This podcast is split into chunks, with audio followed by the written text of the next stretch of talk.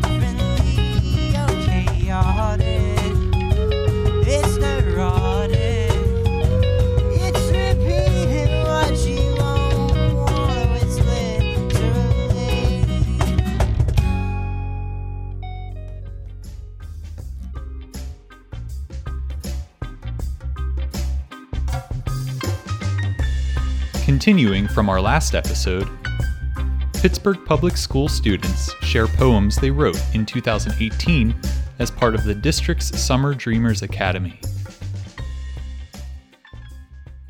My name is Amaya and I go to SciTech. My poem is something I thought about on the top of my head. So I'll start then. You wake up, it is dark. You wonder why you're in the park. You have a flashback with lights flashing green. You close your eyes, and when you open them, there's nothing to be seen. Everything is pitch black. You feel something touching your back. You scream, no one hears you. Suddenly, you see a deer. But you think something is not right here. You look again. Nothing is clear. A sharp pain you feel maybe in your ear. You see a fire burn bright. It lights up the night. But suddenly, it is gone. You hear a bang, and you know something is wrong.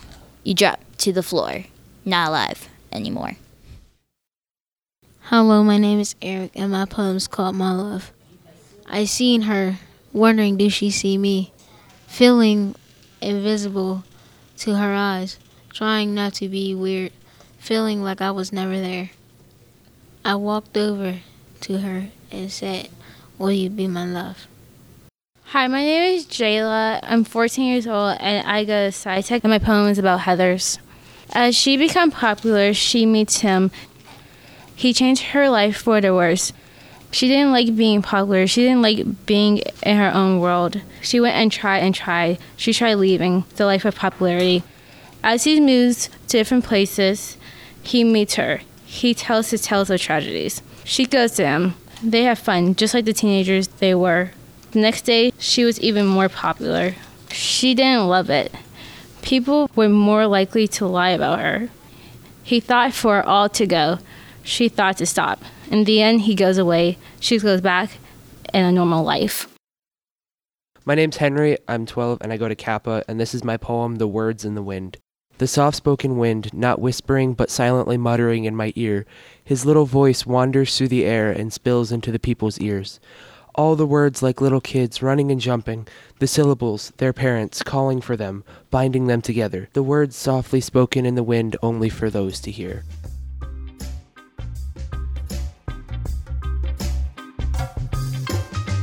On our last segment, Kennedy Gilliard, a sixth grade student at Pittsburgh SciTech, shares an essay about the relationship between humans and animals. Animal Allies by Kennedy Gilliard. What happened to the frog who parked illegally? His car got towed.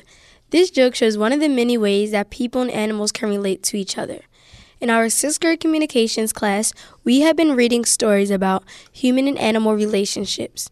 Some stories are Where the Red Fern Grows, My Life with the Chimpanzees, and Monkey Masters.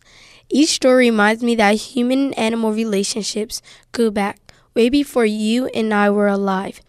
There are many people, like Jane Goodall, who are really able to feel the connection between themselves and animals. Today, I'll give a few ways to show how human and animals interact with each other and create strong relationships. First, human and animals are very loyal. In some of the stories we read, you can see and feel the loyalty between them. Some had stronger relationships than others, but no matter how big or small, loyalty always counted. In the passage Hachiko by Pamela S. Turner, the passage states, But in the morning he walks to the station just like he did with Dr. Ueno. When the last train leaves the station, he returns home.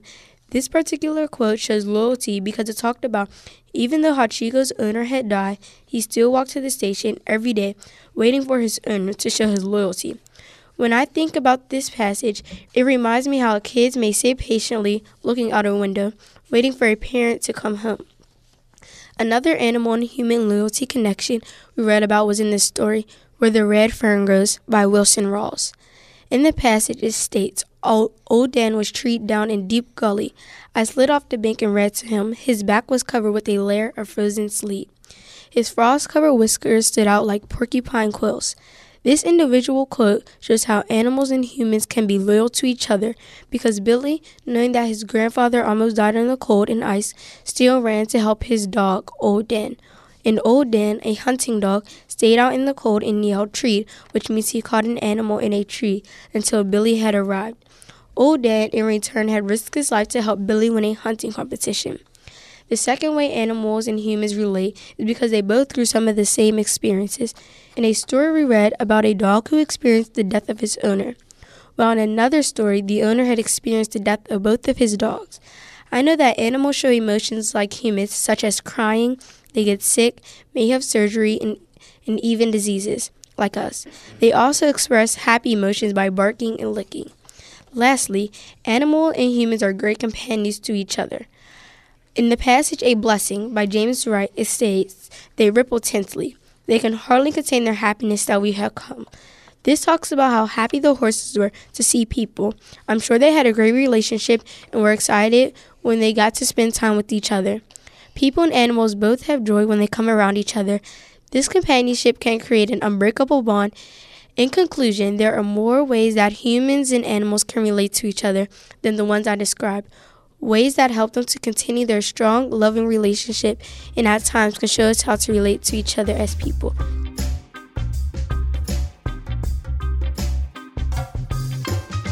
Thanks for tuning in to this week's episode of Youth Express.